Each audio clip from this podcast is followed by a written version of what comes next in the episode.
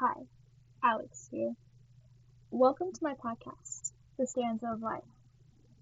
Let me just start off by saying how excited I am to share my story along with others.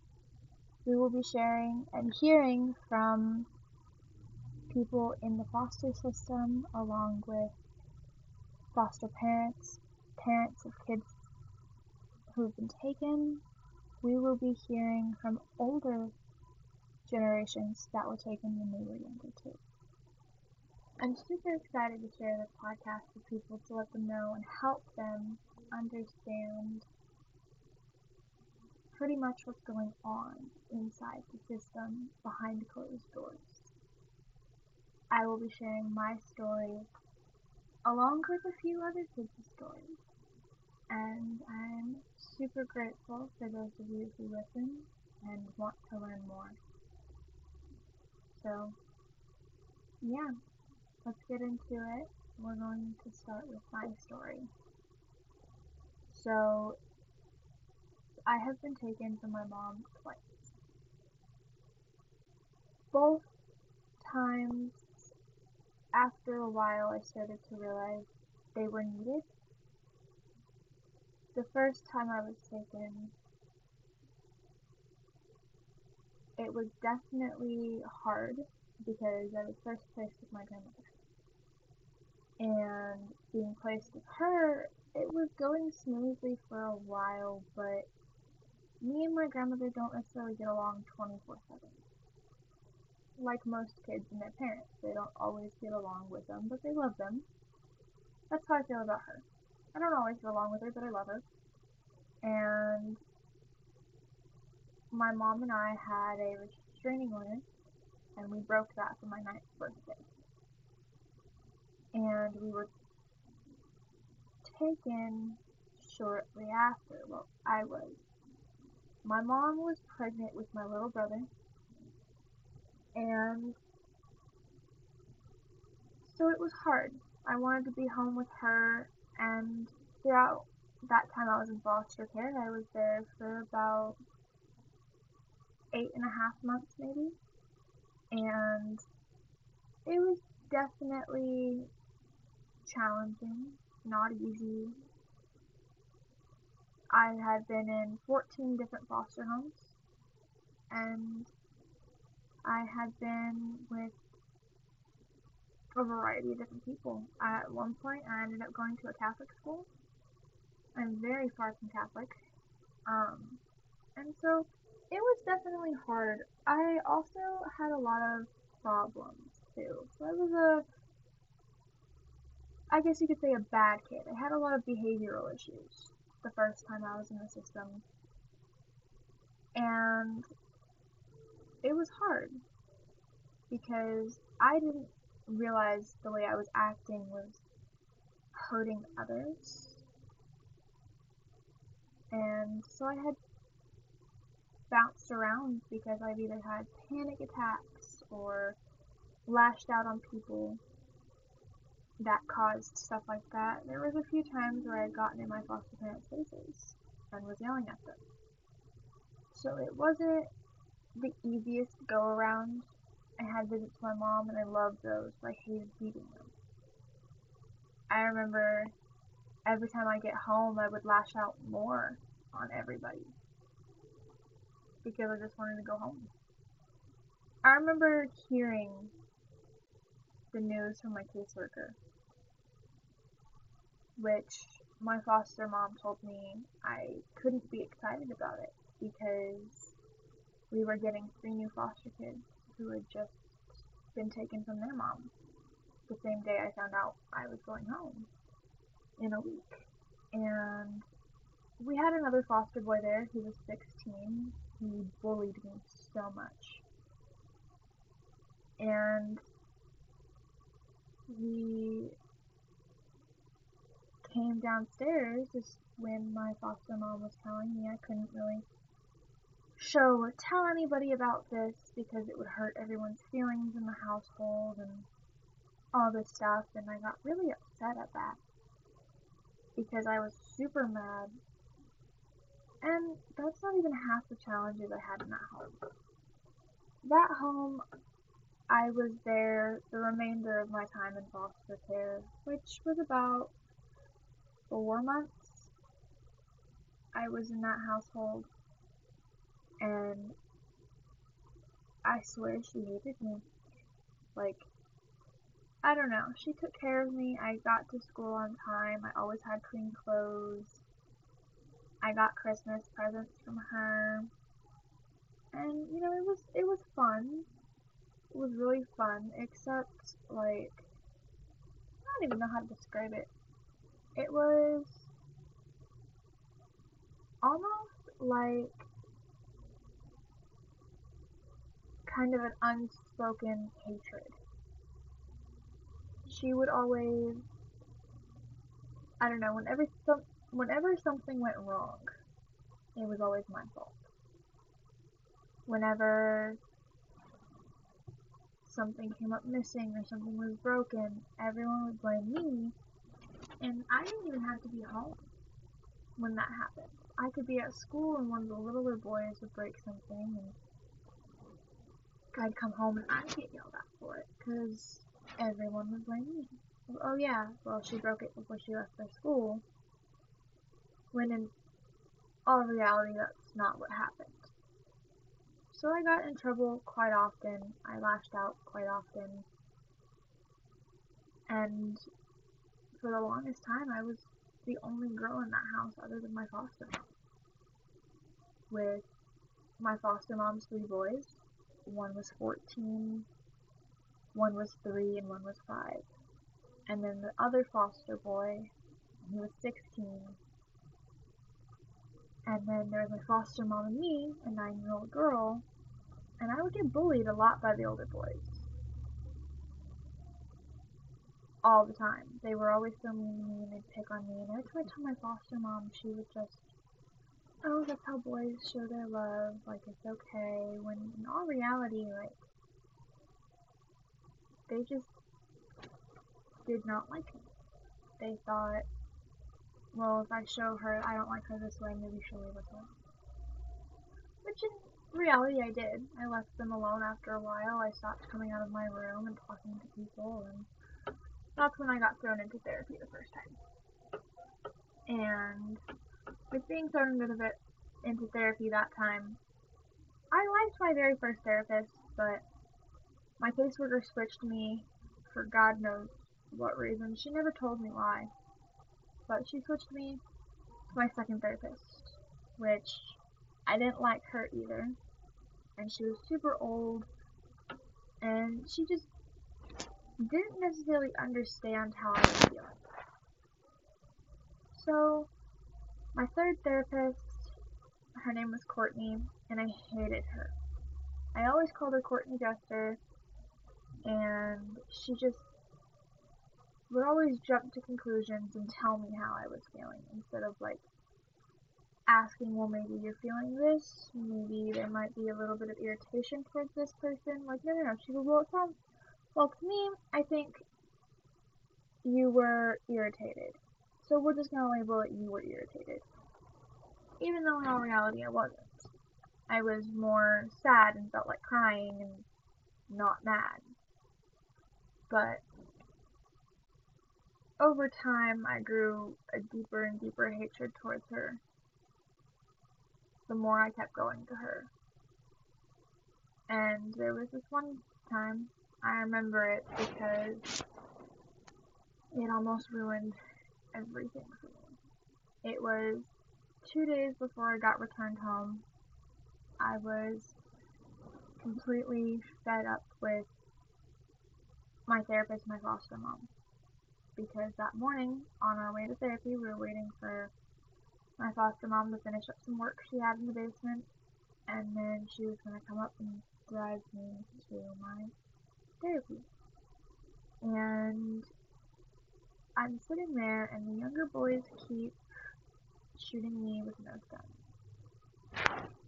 And I remember I wrote on my hand, kill me, please in a marker. It was a washable marker, not like a Sharpie or anything. And I went to the and I whispered the same thing under my breath as I was writing it, and the 16 year old boy went downstairs and told our foster mom that I whispered under my breath that I wanted to kill her youngest son. And he said that I wrote the same thing on my hand and that he could have swore he saw cuts on my arm. I was nine. I didn't even know what suicide was at this point. So I'm kind of sitting there, and all of a sudden I hear my foster mom yelling for me in the basement. So I go down there and I pass the 16 year old on my way up down the stairs, and he's on his way up. And he smirks at me, and he just walks away, and I look at him with confusion as I keep walking and get down there. Immediately, she goes, So you want to tell me what you said? And I said, Said what? I didn't say anything. I haven't said anything all morning. And she goes, Okay, well, let me see your hand. And I said, Why? Because at that time, I didn't necessarily like, I still don't. I'm not big on people like touching me or giving me hugs or holding my hand. I absolutely hate it. So when she told me to hand her my hand, I said why, so I gave her my right hand, which I had written on my left hand. And I said, here, and she grabbed my hand, and I immediately pulled back, and I said, don't touch me, please. And she goes, well, I need to double check your wrist real quick. And I was like, why? Super confused, and then she started yelling at me after a while because I wouldn't let her, I wouldn't give her my hand. And I get, a lot of you probably are thinking, well, why? Like, I was a nine-year-old, and I was scared by literally everything. Everything scared me. So her tone of voice kind of made it seem like I was in trouble for something.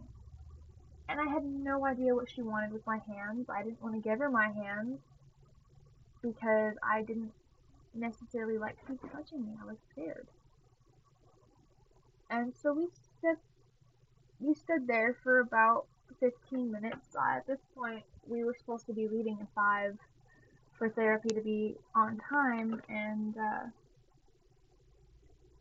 she ended up grabbing my um, upper arms, and I threw myself to the floor and backed all the way to a wall, and kind of huddled there for a bit as she stood over me yelling. And I remember her calling my caseworker, and she yelled at my cuss.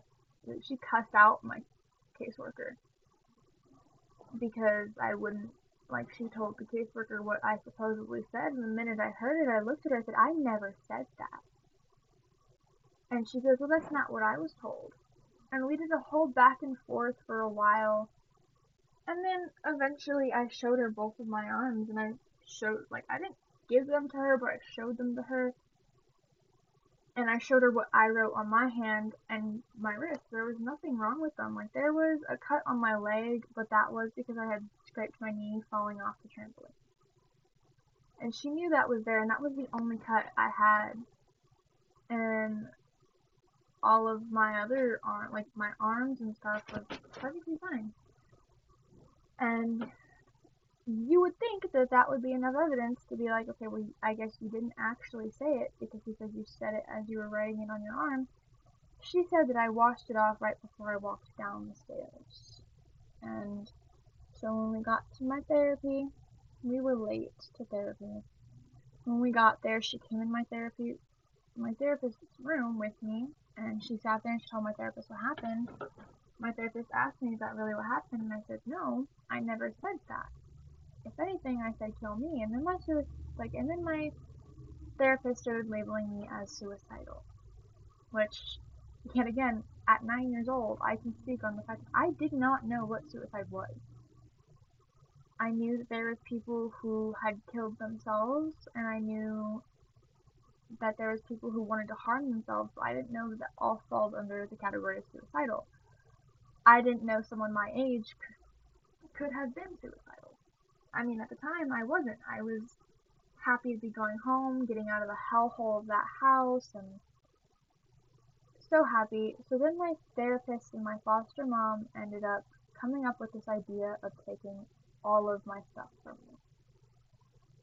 all I had was my clothes, one stuffed animal, one of my soft throw blankets, a comforter, and a pillow. I didn't have any of my jewelry. I didn't have.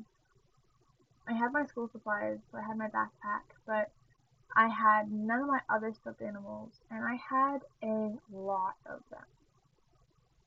I wasn't allowed to have anything string, glass. I wasn't allowed to use glass objects. I wasn't allowed to have any of my journals either, my coloring books, none of it. I was just completely isolated. I also wasn't allowed to leave my room. And it was like that for the last remainder of the few days I was with that house. But then I got, then my return date got pushed back a few more days. And my foster mom said she couldn't deal with me, so she sent me into respite for the remainder of those few days, and she packed up my stuff. Which I was actually glad that I got sent into respite those last few days because I loved the people I was in respite with. They had kids my age that were girls, we played, and they never had issues with me. They, I remember them telling my caseworker that I was an angel, that they never had problems with me going to bed, waking up, eating. I never lashed out on them. I got along with the girls really well. Like, I remember them telling my caseworker this, and the face my caseworker made was like, I don't know what in the hell you guys are talking about, but that's not the little girl I've placed with people. And, you know, it was just all based on who I was placed with. I got returned home and taken a few months after I got returned home. I got returned home three and a half months to two and a half months before my 10th birthday. I celebrated my 10th birthday with my mom. I didn't actually do anything. My mom got me a cake. I blew up the candles with her. It was her, me, my stepdad, and I think my auntie and my grandma. Maybe not even my grandma. But that was pretty much it. I didn't want to celebrate that birthday. Um, and then I kind of like did my own thing for the next few months. And then I got taken again in March of the next year. So I got taken in 2022, I believe. Yeah. It was 2022. Me and my younger brother this time got taken. My younger brother had just turned one. And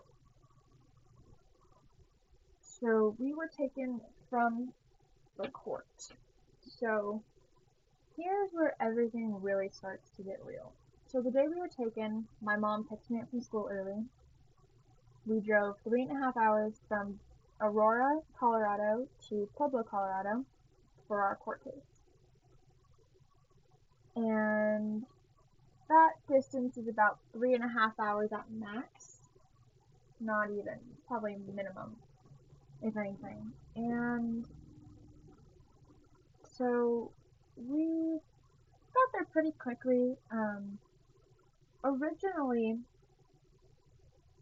we, me and my younger brother didn't have to go. But then my mom got an email saying that me that she wanted to have that the judge wanted to have me and my younger brother there. And it was that same morning that my mom was getting ready to go and she was already running late until she saw that, and then she had to come pull me out of school, which made her a little more late. But in the end, it turned out fine for us being late because our caseworker wasn't actually like told she had to be at court.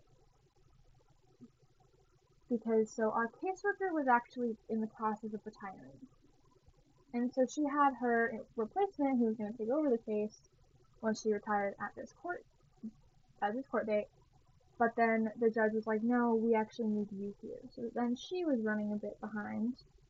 And so when, by the time we got there, our caseworker had also just gotten there, so court hadn't started yet. And me and my mom are sitting there, me and her having a good time. She's bouncing my brother, my brother is, you know, having a good time. He's doing good. Me and her are, I wouldn't necessarily say whispering, she was teaching me sign language. And we're sitting there, not necessarily really listening. Um, we were just talking, and then all of a sudden, the judge asked me if he could talk to me privately. And I was like, yeah, okay. Well, he talks to me, and he, the questions he asked me were, is your home safe? I was like, yeah, I mean, we've never had issues. And he's like, no, no, no, I mean, like, are you safe with your mom? Did your mom hurt you guys? Did she feed you? And I was like, no, she feeds us. I mean, if, any, if anything, I'm chubby. Like, of course she feeds me. I'm a fat kid, love food. And my brother was a chubby monkey himself. So, like, we definitely looked like we were being fed. I had taken a shower about right before I left for school that morning, too, so I was freshly clean. My brother took a bath before he left. We were clean. And he still took into, he didn't take any of that into consideration. He took what I said as I was trying to protect my mom, even though I was just saying the honest truth. Like, yes, I do have a habit of protecting my mom, and any of my family can vouch for that. I will sit there and I will look you dead in the eyes and know you're telling the truth about my mother and still tell you you're wrong. That's just my personality. But when it comes down to something important as something like this, I will be telling the truth. And that's what a lot of my family doesn't understand. Because for the longest time of being in foster care, both times, my family blamed me. All of them. Said it was my fault that I was taken. And, you know, it was hard. It still kind of is because my, my mom is finally realizing kind of that yes, it was probably good for us to be taken because she kind of was able to do her own thing for a while without having to worry about kids at her ass 24 7. And so, like, she's starting to realize that, yes, even though we were taken wrongfully, it was still helpful and it was not my fault. Because for the longest time, my mom, my grandma, my aunts, my uncles all blamed me for being taken. It was my fault we were taken, when in all reality, it was not my fault. And I'm just now starting to realize that with kind of the community I've built myself in foster care. Like, I'm excited to go back home to any of my family here soon. I'm super happy about that. But I'm also nervous because I don't know how my family is going to react to me being different. I don't know how my family is going to react to who I talk to, who I surround myself with, kind of my chosen family. Because a lot of my chosen family now is foster parents and their family who I've actually built a family with. And so it's kind of nerve wracking, but at the same time, it's just it's super exciting because I haven't seen my cousins, my of my aunts in almost four years. So I'm excited, um, but also like looking at a lot of our case, it's been nothing but kind of like lies almost. Our case was built off of lies from our first caseworker in Pueblo County, and then our second caseworker in Arapahoe built off of those lies. So, a lot of the things in kind of the system that suck the most is you don't really have much people to talk to about stuff like this. Especially as a kid, you don't want to go around telling friends and stuff you're a foster kid because, yeah, it's not something kids should be made fun of for, but kids do kind of get made fun of for it. And I don't know, some people have heard this joke. I know it's been a joke that's been around for a really long time, but if you don't look like your parents, you'll get called adopted. Even if you're not adopted, or you are and you don't want to say anything. Like, kids make those jokes. So imagine living with family or people that look nothing like you. Like, even down to the skin color, nothing like you. And I used to live with this um, black family. And I loved them. Oh, they were amazing. Um, my very first time in foster care. They were amazing.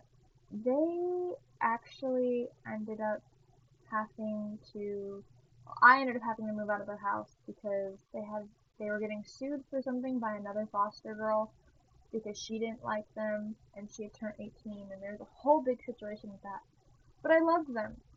They were an amazing family and I hope they're doing okay. I haven't talked to them or seen them in years. But I remember being at the store with them one day and this girl made a huge deal out of it because I was a little white girl with two black males. So our family, the family I was with were, um, they were gay, and they were both black, and I loved them. They were amazing, but people would always target them because I was a little white girl with them. Which also just kind of says how fucked up our world is in general. At the fact that people do that. Like, we had cops call on us a couple different times. Because they thought I was kidnapped or something. But, like, in reality, it was just some racist piece of shit who just didn't like black people. And I'm a little white girl, and there's a lot I don't know about racism. I don't know the extent of it that are on a lot of different people because I don't have to deal with that because, as most people say, white people have a lot of different privileges. But at the same time, when you grow up where I grew up, everyone deals with racism. I deal with racism because I'm a white girl who was raised by black and Latinos. So I definitely have a lot of when I'm talking, a lot of that like heavy, as most people put it, um, black girl accent.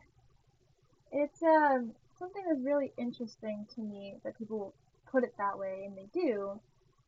But it's just it's so odd to me. But people definitely criticize me because of the way I talk and the way I dress.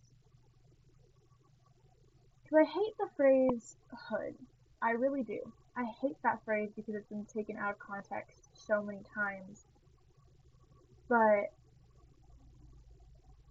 where I'm from, kind of, the hood means family. It means the family I was raised around. Like, if you see someone walking, you're like, oh, I know them, they're from my hood. Like, that's the term we use it. A lot of people don't use it that way anymore.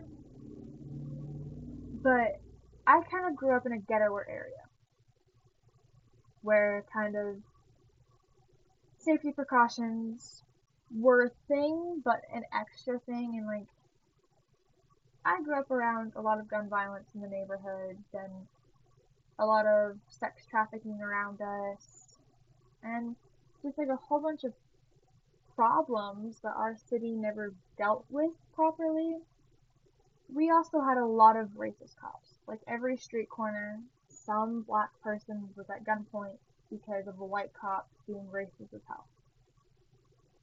So I grew up with a lot of violence and kind of a lot of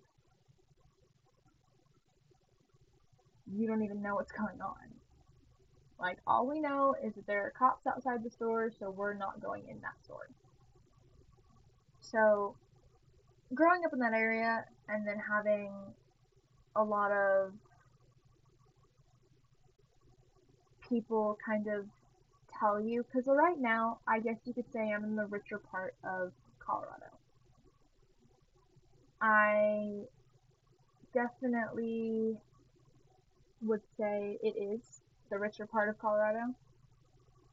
I would say that Colorado Springs is nicer though, but a lot of kids around here, especially people my age, will just like they dress to impress, but they they're like they're wannabes. Like they're wannabe people who were raised around stuff like that. Which I don't go around telling people like, oh, this is where I came from, this is where I was raised. Like you don't know what the hell you're talking about. I don't say anything about it because like I don't want people to know or to think I'm trying to be proud of that. To be proud of where I came from. It's like yes, I am proud of my town and where I was raised and where I was born. I am definitely someone who was proud to be put in situations like that because that made me kind of quicker thinking under pressure.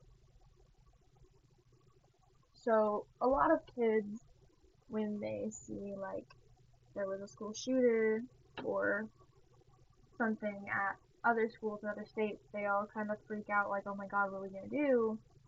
But like, to me, that's just a day-to-day basis for Colorado, like for Pueblo, Colorado it's like they don't get a lot of. I, I don't even want to say they don't get a lot of school shooters, because I don't know. I haven't looked in a while, but school shooters aren't necessarily a thing you hear 24/7 in Pueblo, but you definitely hear a lot of gang violence and kids that get caught in the middle kids who follow in their parents' footsteps or kids who are trying to make a little extra cash for their families get caught in the middle of rivalries and end up losing their lives for it and they were just trying to do an innocent thing of well I just need the money for my family. I'm just trying to help out my mom. Like there's so much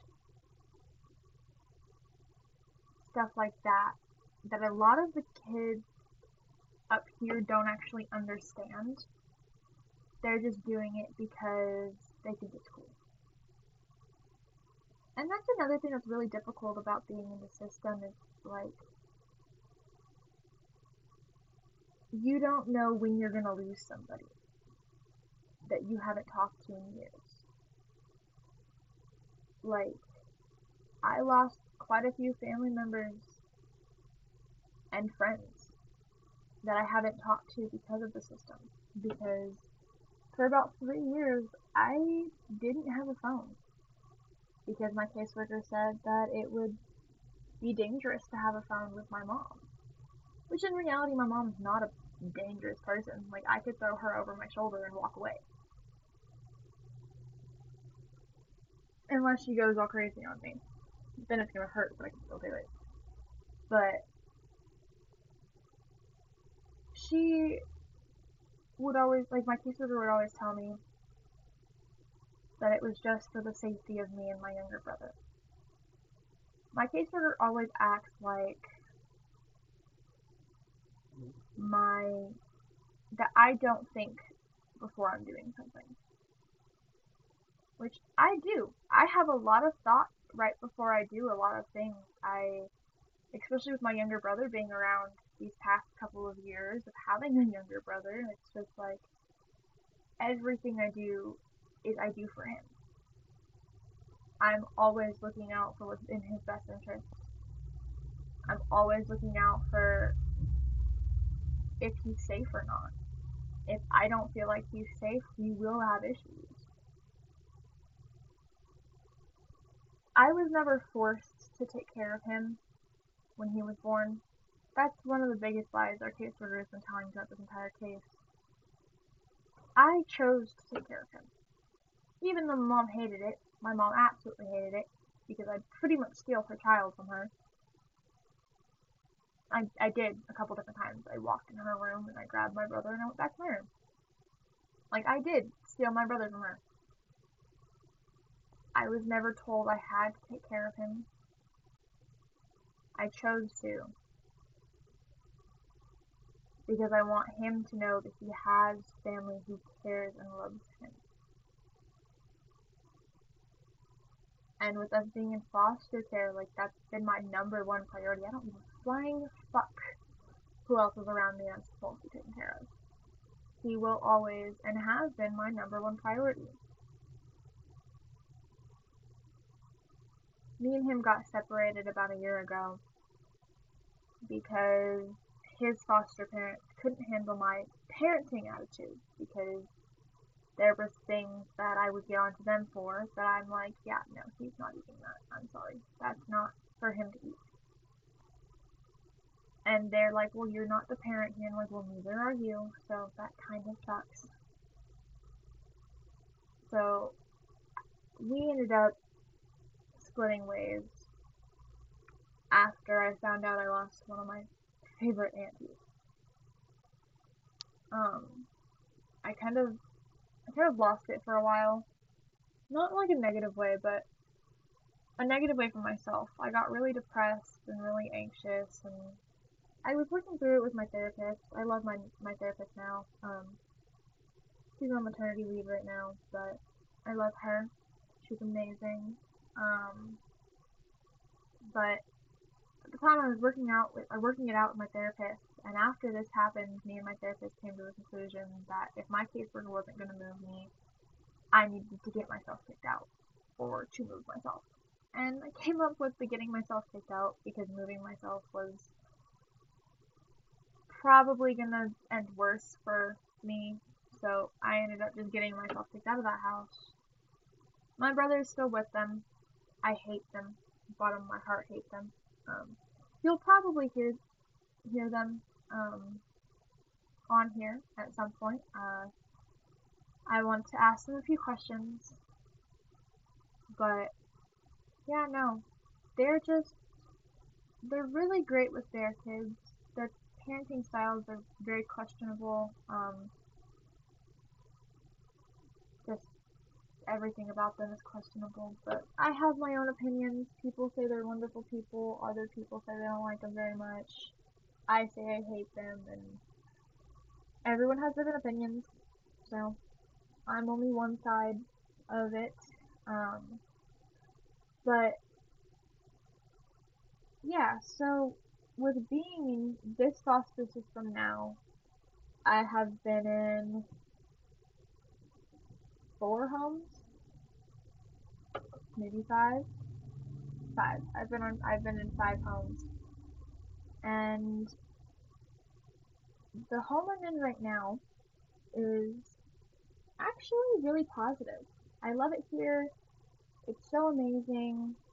Um, it's definitely,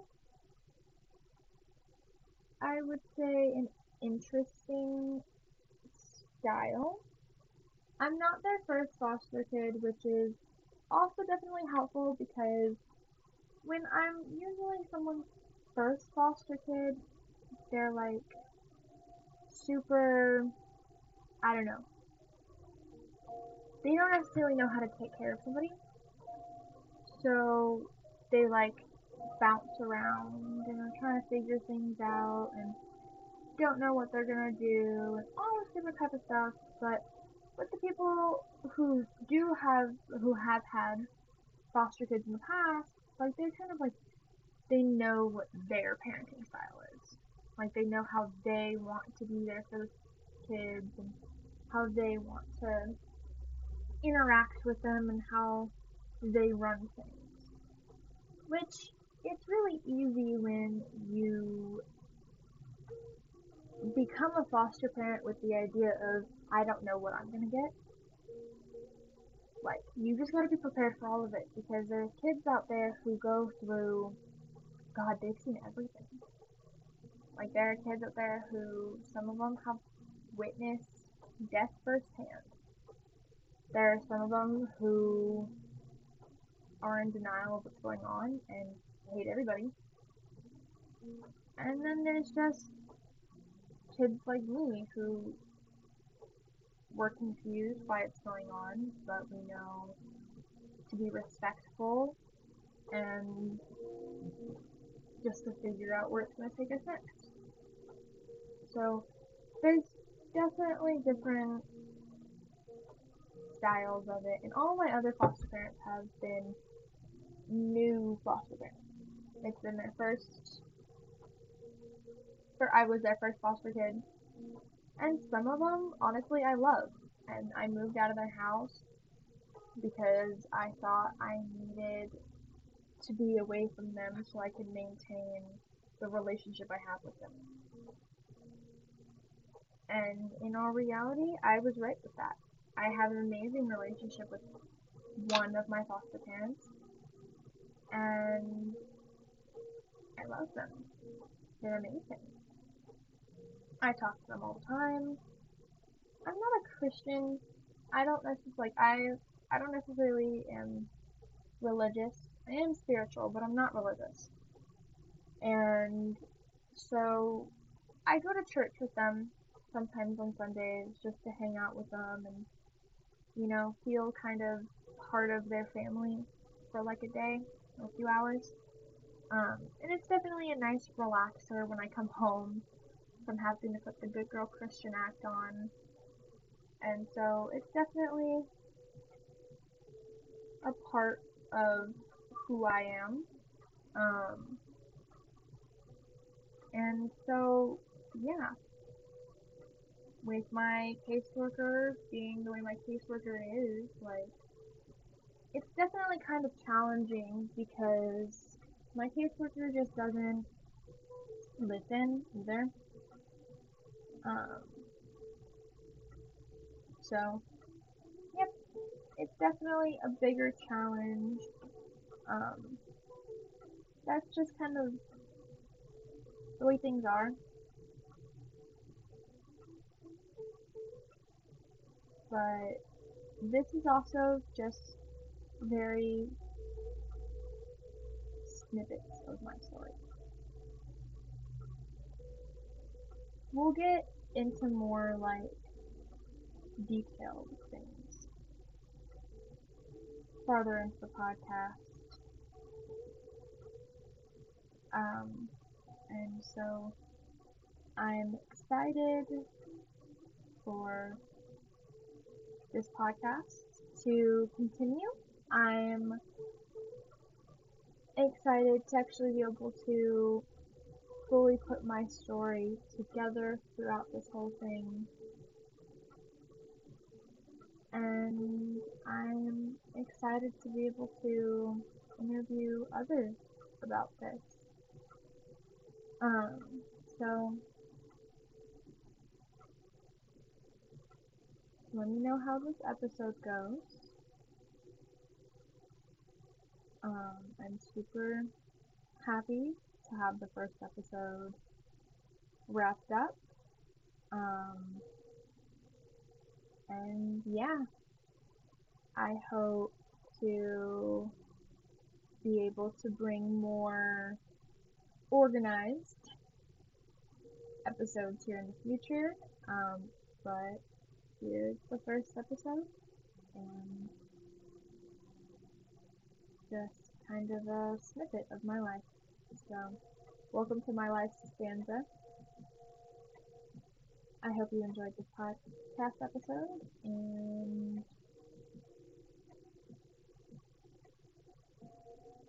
I hope you have a good night, day, morning, or afternoon whenever you to them. This is Alex. I don't know.